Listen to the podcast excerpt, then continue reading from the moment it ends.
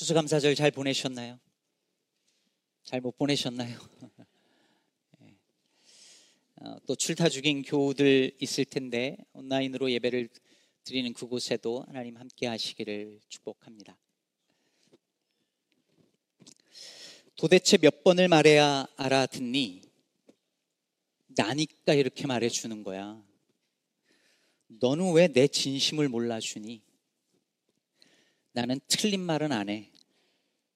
내가 뭐랬어? 거봐. 내 그럴 줄 알았어. 이게 나 좋으라고 하는 말인 줄 알아? 다 너 잘 되라고 하는 말이야. 당신은 왜 맨날 그런 식으로 말해? 네가 아직 몰라서 그래. 네가 아직 어려서 그래. 됐어. 더 이상 말하고 싶지 않아. 어떠신가요? 어디서 많이 듣던 말들 아닌가요? 우리 주변에서 흔히 듣기도 하고 혹은 우리가 했던 말들의 일부일 수도 있겠습니다. 듣기만 해도 숨이 막히는 말들이지요. 상대방을 생각해서 하는 말 같고 일면 맞는 말 같지만 들으면 기분이 상하고 마음이 쪼그라드는 말들입니다. 예전에 어느 목사님이 말씀하시기를 많은 부모들이 맞는 말을 기분 나쁘게 하는 재주가 있다고 했는데 딱 그런 말들이죠. 부모들만 그런 게 아닙니다. 제가 어릴 적부터 교회 생활을 하고 목회를 해오면서 교회 안에 정말 이런 분들이 많다는 걸 발견합니다. 맞는 말을, 옳은 말을 기, 기분 나쁘게 하는 특별한 은사를 받으신 분들 많이 있습니다. 어쩌면 그게 저일 수도 있겠습니다. 아니, 어쩌면 그럴 수 있는 게 아니라 사실 살면서 또 목회하면서 그런 잘못을 얼마나 많이 했는가 돌아볼 때마다 가슴이 서늘해지기도 합니다. 요배 세 친구들의 말을 잘 들어보세요. 틀린 말이 거의 없습니다. 거의 다 맞는 말이에요. 대부분 옳은 말입니다. 소위 정통 신학의 입장에서 볼 때에도 신학적으로, 신학적으로 잘 짜여진 말입니다. 그런데 그 말들이 욥을 위로하지도 못하고 살려내지 못하고 그 고통에서 건져내지 못합니다. 기분 나쁜 정도가 아니라 욥을 더 망가뜨리고 고통스럽게 합니다. 이들이 욥을 위한다면서 하는 그 지극히 지당하신 말씀들이 욥을 바짝 말라 죽을 지경에 이르게 합니다. 근데 여러분, 욥의 친구들이 처음부터 이랬던 것 이랬던 것은 아니었습니다. 욥기 2장 여러분들 기억하시겠지만 욥이 모든 소유물을 잃고 자식들을 잃고 심지어 온몸에 병이 나서 머리부터 정수리까지 종기가 나고 그래서 그릇 조각을 가지고 온몸을 긁어야 하는 그런 상황에 놓여 있을 때에 그 소식이 멀리 사는 친구들에게까지 전해졌습니다. 그리고 그 소식을 들은 친구들이 이 세 친구가 그 먼 길을 멀다 하지 않고 한숨에 달려오지요. 그리고 욥의 참혹한 그 상황을 보고 너무 충격에 빠져서 아파하며 소리질러 울면서 욥의 곁을 지킵니다. 그 장면이 욥기 2장 12절에서 13절에 이렇게 묘사되어져 있죠.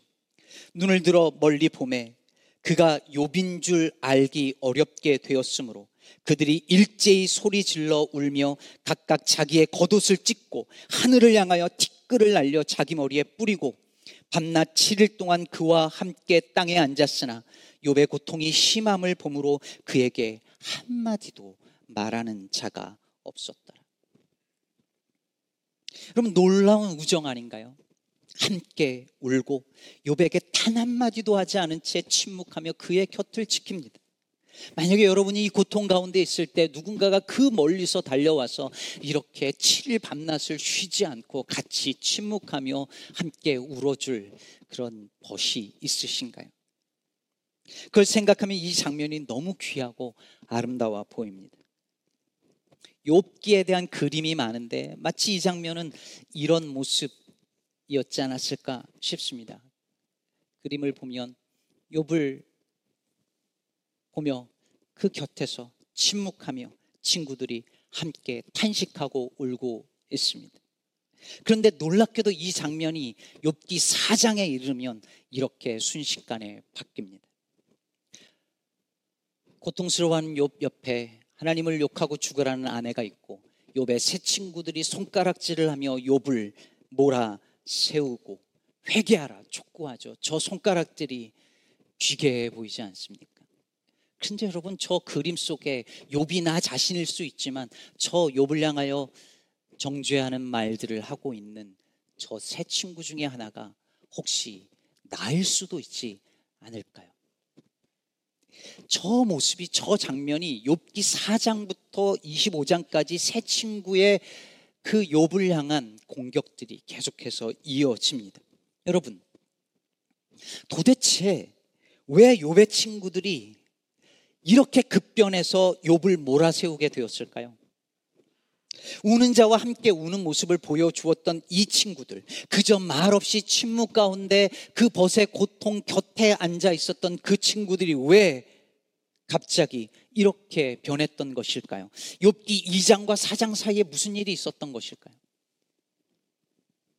3장 1절을 보실까요? 그 후에 욥이 입을 열어 자기의 생일을 저주하니라. 욥기 3장에는 욥이 너무 고통스러워서 차마 하나님을 저주하지는 못하고 자신의 생일을 저주하는 그, 그 탄식들이 3장 전체에 이어집니다. 차라리 태어나지 않았으면 좋았을 걸 하면서 차라리 죽는 게 낫겠다 하며 탄식하고 또 탄식하고 또 탄식합니다. 아무런 희망도 보이지 아니하는 절망의 순간에서 터져 나오는 탄식이었죠. 바로 이때부터였습니다. 이 탄식의 소리들이 그 자신의 생일을 저주하는 욥의 그 고백이 나오고 난 다음부터 4장부터 욥의 친구들이 욥을 몰아세우기 시작합니다. 아마도 욥의 친구들은 욥의 반응에 당황했던 것 같아요. 이 상황이면 분명히 욥이 회개해야 할 거라고 예상했는데 오히려 회개하지 않고 차라리 태어난 나를 저주하는 그 모습을 보면서 그때부터 욥에게 친구들이 수많은 말들을 쏟아놓기 시작합니다. 죄 없이 망한 사람은 없고 따라서 네가 고통당하는 건 네가 깨닫지 못할지라도 너의 분명히 죄 때문일 것이니 그러니 너가 회개해야만 이 고통에서 구원받을 수 있다라고 그 주장을 거듭 합니다. 바로 이 시점에서 우리가 욥기 하면 떠오르는 그 유명한 구절이 나오는 거예요. 욥기 8장 7절에서 욥의 친구 중에 한 명인 빌닷이 욥을 향해서 한 말이죠. 네 시작은 미약하였으나 내 나중은 심히 창대하리라. 이 말은 사업을 이제 이렇게 작게 시작하지만 나중엔 성공해서 심히 창대하게 된다든지 이제 사회 초년명, 이제 미약하지만 나중에는 크게 창대하게 될 거야라는 그런 말이 아니라 네가 지금은 이렇게 약하고 병들고 힘이 없지만 네가 만약에 너의 잘못을 인정하고 죄를 회개하면 하나님이 너를 회복시켜 주시고 다시 창대하게 해 줄 거라고 하는 빌닷의 주장이었습니다. 하나님이 하신 말씀도 아니었고 일면 맞는 말 같지만 욥의 고통을 설명하거나 욥을 구원해 내거나 위로해 줄 수 있는 말이 아니었습니다. 어떻게든 간에 욥이 죄를 지은 것이 틀림없으니 이거를 내가 잘못했습니다라고 회개하도록 인정하도록 몰아세우는 말들 중에 하나였습니다. 그러니 이 액자 선물은 이제 그만 하시기를 바랍니다. 참 신기하죠. 누군가하고 이렇게 대화를 하다가요. 내가 분명히 맞고 저 사람이 틀린데 인정을 안 하잖아요. 그러면 어떻게든 그걸 인정하게 만들려고 점점 수위가 올라갑니다. 처음에는 조근조근 젠틀하게 말하다가 이제 감정이 올라오고 목소리가 올라오고요.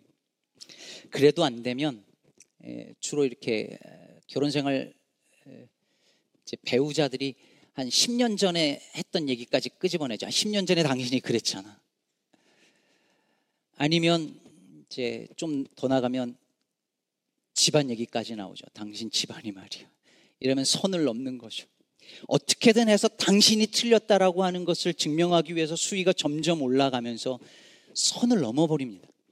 욥의 친구들도 마찬가지였죠. 아무리 얘기를 해도 욥이 자신이 죄를 지었다고 인정하지 않고 결백하다고 하니까 욥의 친구들의 발언이 점점 그 강도가 세집니다. 처음에는 이 정도는 아니었어요. 근데 여러분 욥기를 읽어보세요. 나중엔 점점 욥을 악인으로 몰아, 몰아가고요.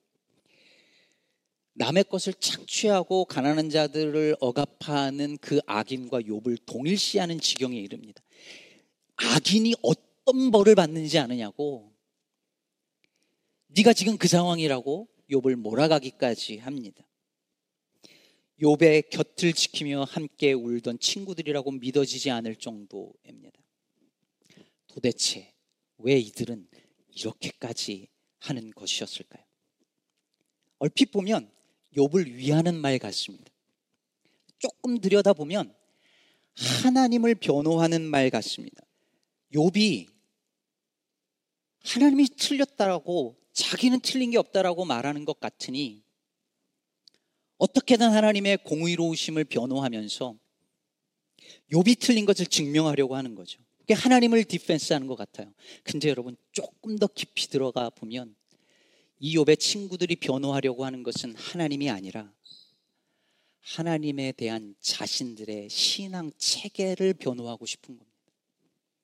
내가 이게 맞다라고 생각하는 그 신념. 어렸을 때부터 신앙생활 하면서 내가 이게 믿음이야 라고 생각해왔던 내 그 체계들, 권선징악과 인과응보의 그 신앙 체계와 그 신앙의 전통을 지키려 했던 것입니다. 그런데 욥의 고통이, 욥의 반응이 자신들이 옳다고 믿었던 그 신학의 체계를, 그 신앙의 체계를, 이 신앙의 정통을 흔들어 놓는 것을 견딜 수가 없는 겁니다. 그러니 바로 잡으려는 거예요. 고쳐 놓으려고 하는 것이죠. 저는 저를 비롯해서 많은 기독교인들에게서 이런 모습을 봅니다. 자신이 옳다고 믿는 신앙 체계를 누가 흔들려고 하면 그걸 견디지 못합니다. 뭔가 잘못 믿고 있거나 잘못 알고 있는 성도들을 보면 참지를 못합니다. 그걸 바로 잡아 주고 싶어 합니다. 내 모든 성경의 지식과 경험을 다 동원해서 내가 읽은 책을 다 동원해서 당신이 틀렸다라고 하는 것을 말해주고 싶고 고쳐주고 싶어 합니다. 그러다 보니 자꾸 말이 많아지는 거예요. 제가 지금 말이 많네요. 최근 목회자이기도 한 박총 작가가 듣기의 말들이라는 책을 썼는데 거기에 이런 구절이 있어서 한참 웃었습니다. 요실금이 오기엔 이른 나인데 방광이 아니라 주둥이에 요실금이 온 건지 입을 닫으려고 해도 찔끔찔끔 말이 새어 나왔다. 저보다 두 살 형님이시거든요. 요실금이 오긴 이른 나이죠. 근데 뭔가 새는데 방광에서 새는 게 아니라 입에서 말이 자꾸 찔끔찔끔 새어 나오면서 하지 않아도 되는 말, 불필요한 말, 상처 주는 말을 하게 되는 것이 우리의 모습 아닐까요? 누군가의 잘못을 지적하고 바로 잡아주려고 하는 말, 내 지식을 자랑하려는 말들, 내가 옳다라고 하는 것을 주장하려는 말들이 찔끔찔끔 내 입에서 새어 나오고 있는 건 아닐까요? 그런 말들에 대해서 오늘 본문 2절은 2절에서 욥은 이렇게 말합니다. 이런 말은 내가 많이 들었나니 너희는 다 재난을 주는 위로자들이로구나. 여기서 이런 말이라 함은 15장, 그러니까 오늘 본문 앞에 있었던 15장에서 엘리바스가 한 말을 비롯해서 새 친구들이 한 말 전체를 가리킨다고 볼 수 있겠죠. 그런 말은 내가 많이 들은 말들이라는 거예요. 많이 들었다는 말은 욥이 들은 말들의 횟수를 이야기한다기보다는 욥 또한 다 알고 있는 그 상투적이고 뻔하고 틀에 박힌 신앙의 공식이라는 거죠. 어릴 때부터 교회 다니면서 10년, 20년 평생 다니면서 다 들어온 그 말씀이라는 거죠. 고난은 죄의 결과라는 신앙의 공식들 나도 다 알고 있고 그런데 그 공식의 틀이 지금 내 이 고통을 설명해내지 못하니 나도 죽겠다라고 말하고 있는 것입니다. 그 말들이, 그 많은 말들이 내 고통을 위로해 주지도 건전해 주지도 못한다는 말입니다. 그래서 욥은 친구들을 향해서 너희는 다 재난을 주는 위로자들이라고 말합니다. 앞뒤가 맞는 말이죠. 위로자인데 재난을 준답니다. 그러니까 위로랍시고 하는 그들의 말이 오히려 욥에게 재난이 되고 재앙이 되었다는 말입니다. 여러분 이 얼마나 두려운 말인가요? 내가 누군가를 위해서 한다는 그 말이 진심이라는 함정에 빠져서 한 그 말들이 혹시 그들에게 재난이 되고 재앙이 되었던 것은 아닐까요? 더 상처를 주, 주고 아프게 한 말들은 아니었을까요? 저는 요배 친구들의 말이 다 신앙인의 말, 종교 언어였다는데 두려움을 느낍니다. 얼마나 많은 경우에 신앙의 언어가 폭력적이 되는지 모릅니다. 달고 오묘한 그 말씀, 그 생명의 말씀이 사람을 살려내는 도구가 아니라 사람을 죽이는 도구가 됩니다. 성경에 대해 조금 더 안다는 이유로 신학책 몇 권 읽었다는 이유로 남 위에 있다고 느끼며 가르치려 듭니다. 책 한두 권 더 읽고 좋은 설교나 좋은 강의 몇 편 들은 것으로 타인의 무지를 없인 여깁니다. 요배 친구들이 요배에게 했던 것처럼 네가 몰라서 그렇다고. 네가 이 성경의 내용이 진짜 무슨 내용인지 몰라서 그렇다고. 네가 이 책을 안 읽어봐서 그렇다라고 나의 알무로 상대의 무지 그 오류를 인정시키려 듭니다. 어제 근처 컨퍼런스에서 엊그저께 온 강사님들과도 그런 이야기를 나누었는데요. 팬데믹 기간에 일어난 현상 중에 하나가 뭐냐면 교인들이 이제 자신이 다니고 있는 교회 목사님의 설교만 듣는 것이 아니라 다른 목사님들의 설교 그리고 아, 강의도 쉽게 듣게 되었다라고 하는 것이죠. 그래서 이제는 유튜브만 켜면 한국이고 미국이고 가장 탁월한 설교자들의 설교를 가장 유명한 설교자들의 설교를 언제나 들을 수 있고 가장 탁월한 신학자들의 강의도 언제나 들을 수 있게 되었습니다.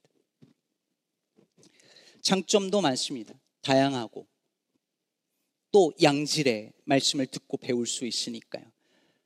하지만 교회 곳곳에서 또는 교회 바깥에서 부작용들도 쉽게 눈에 띕니다. 소위 유명한 목사님들과 교수님들의 설교 강의만을 찾아 들으며 마치 자기가 그런 수준에 오른 것 같은 착각을 하게 됩니다.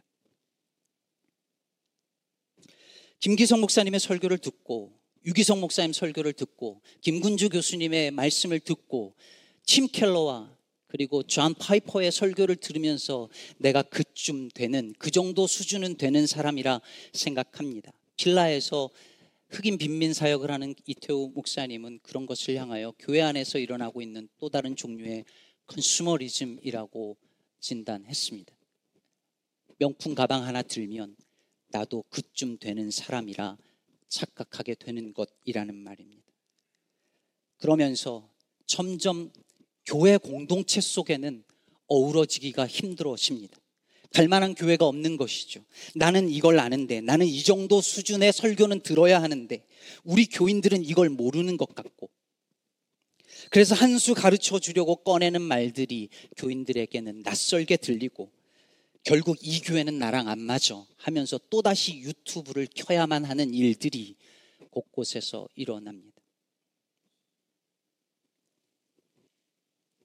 아까 그 목사님들 사이에 제 이름도 살짝 끼워 넣으려다가 예, 아직 아닌 것 같아서 말았습니다. 사랑하는 여러분, 우리가 무언가를 배워서 알게 되었다면 그것은 반드시 누군가를 섬기기 위한 지식이어야 합니다. 누군가의 위에 있고자 하는 지식이어서는 안 됩니다. 요배 친구들이 가진 성경 지식이 그 신학 지식이 고통 중에 있는 친구를 참으로 위로하고 그에게 소망을 주는 지식으로 사용되어져야 했습니다. 욥이 틀렸다는 것을 증명하기 위한 도구가 되어서는 안 되는 일이었습니다. 설령 그들의 말이 진실이었다 하더라도 말이죠. 저는 저 유명한 시인 에밀리 디킨슨의 시의 한 구절을 우리 모두가 기억했으면 좋겠습니다.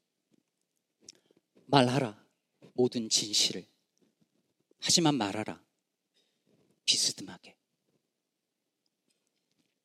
저는 우리 그리스도인들이 진실을 비스듬히 말하는 법을 배웠으면 좋겠습니다. 이것이 진실이니까, 이것이 옳으니까, 이것이 정의로우니까 무조건 말하면 되는 것이 아닙니다. 지금 내 앞에 있는 사람의 앞에 있는 상대방의 정치적 입장이 어떤지 상관없이 내 정치적 견해를 노골적으로 말하면서 특정 정치인이나 정당을 비방하는 일은 아무리 그것이 옳, 옳고 아무리 그것이 정의로워도 대부분 파괴적입니다. 상대방의 신앙 연륜이 어떤지, 그 신앙적인 백그라운드가 어떤지, 성경을 이해하는 깊이와 단계가 어떤지 상관없이 성경에 대한 내 경험과 지식을 주장하는 것은 아무리 그 말이 옳다 하더라도 어느 누구도 살려내지 못합니다. 우리 그리스도인들이 하는 말의 기준은 옳으냐 그르냐에서 멈추면 안 됩니다.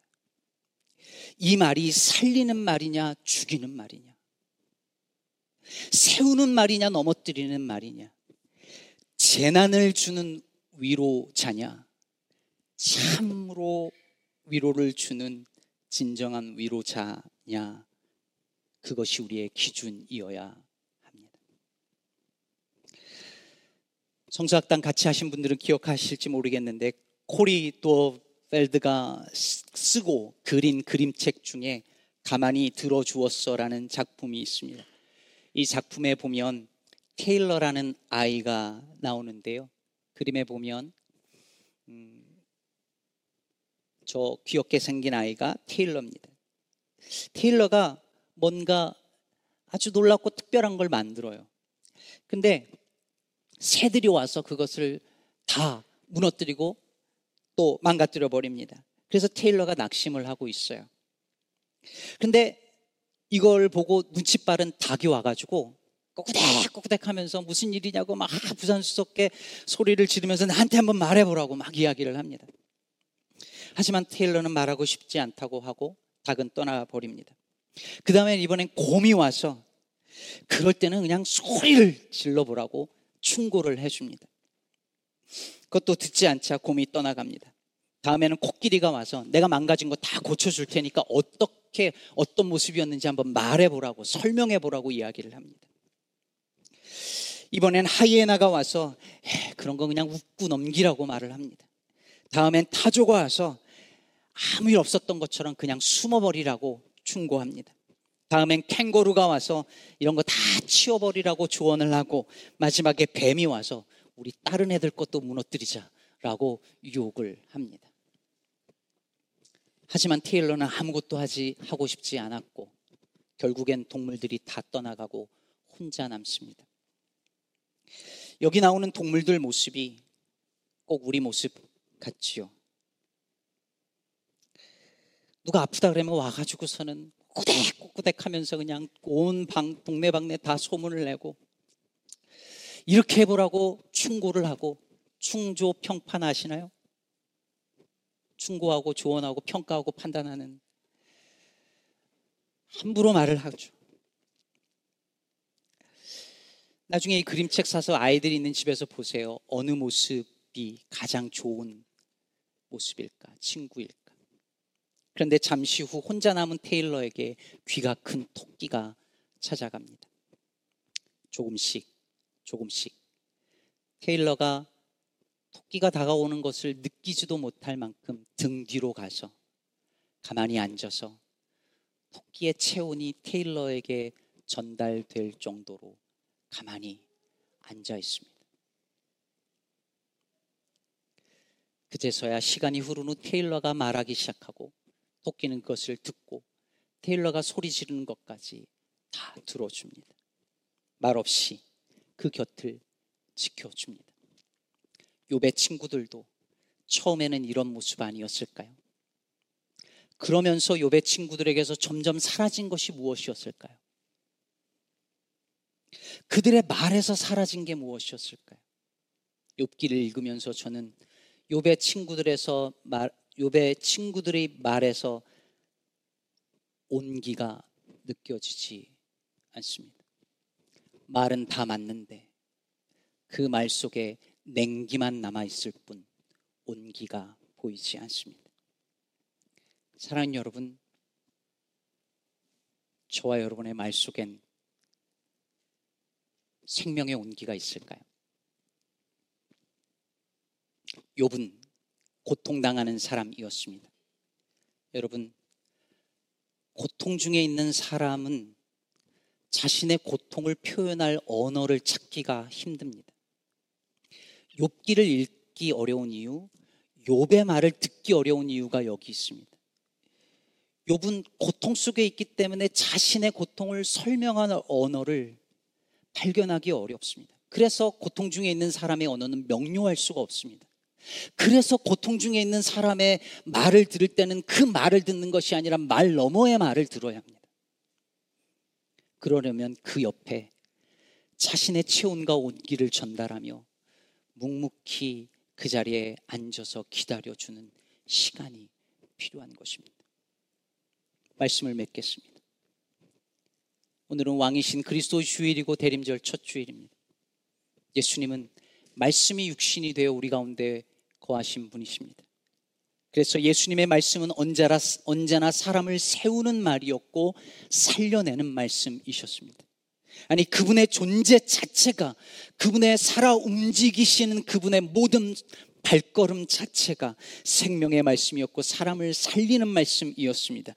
아무런 말을 입 밖에 내지 않아도 그분은 삶으로 사랑과 진리를 말하고 계셨습니다. 그렇다면 사랑하는 여러분, 예수를 믿는다는 건, 예수를 따라간다는 건, 크리스찬이라고 우리 자신을 아이덴티파이 한다라고 하는 것은 그 예수님의 모습을 닮아가는 것이어야 할 것입니다. 우리의 말이, 우리의 침묵이 누군가를 참으로 위로하고 살리는 생명의 말이 되기를 간절히 바랍니다. 주께서 우리의 언어를 구속하셔서 파괴하는 말들로 가득한 이 세상, 냉기만 남은 옳은 말들로 가득한 이 종교 시장에서 고통당하는 이들을 위로하는 참 위로자로 사용해 주시기를 말씀으로 이 땅에 오신 예수 그리스도의 이름으로 축복합니다.